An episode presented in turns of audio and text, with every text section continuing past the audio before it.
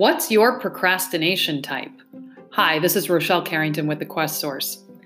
Remember Baskin Robbins 31 flavors of ice cream? They had so many flavors, everything from bubblegum to lobster tracks to mint chip to vanilla and 27 more. As a kid, I remember looking at each flavor before ordering and attempting to convince my parents that three scoops was a great idea so I could taste test a variety of flavors. And much to my surprise, sometimes they actually agreed with me. Now, just like ice cream, there is more than one flavor of procrastination, too. Why are there multiple types? Well, because people procrastinate for different reasons. Dr. Joseph Ferrari, who's a professor of psychology at DePaul University, actually identified three basic types of procrastinators.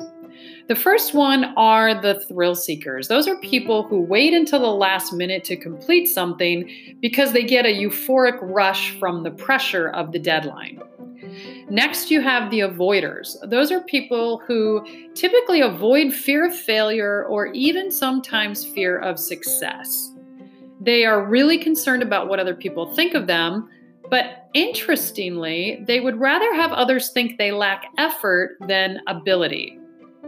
And the last type are decisional procrastinators, and those are people who cannot make a decision.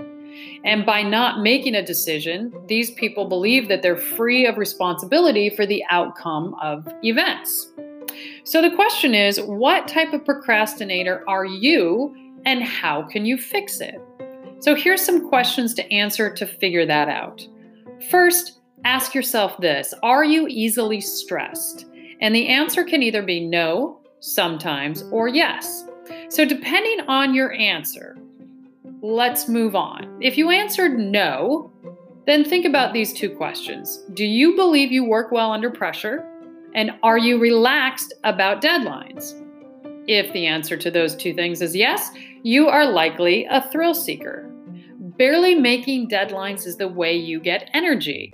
And so, in order to use that to your advantage, start to set earlier deadlines than the task actually has.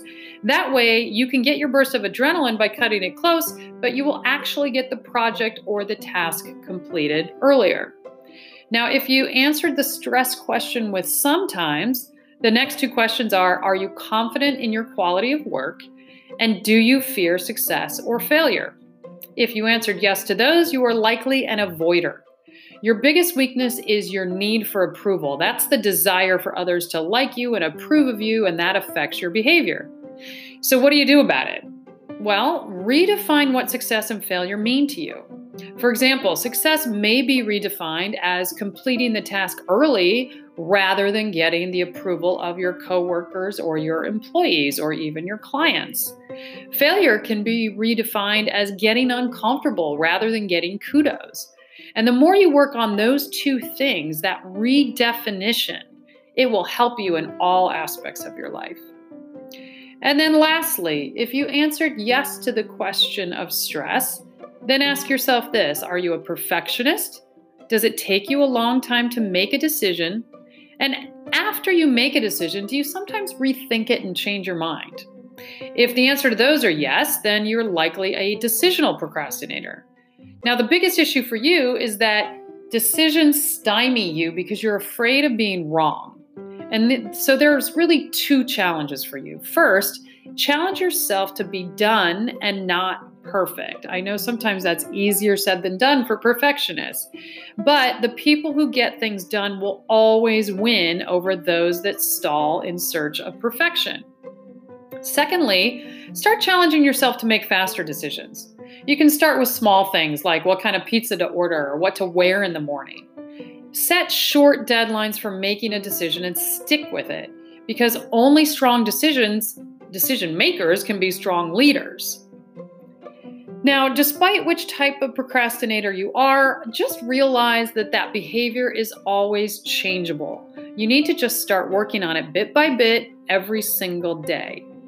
Procrastination is a zero sum game. You lose by either stressing yourself out or missing out on completing something important. And even worse, the people around you start to lose trust and confidence in your ability.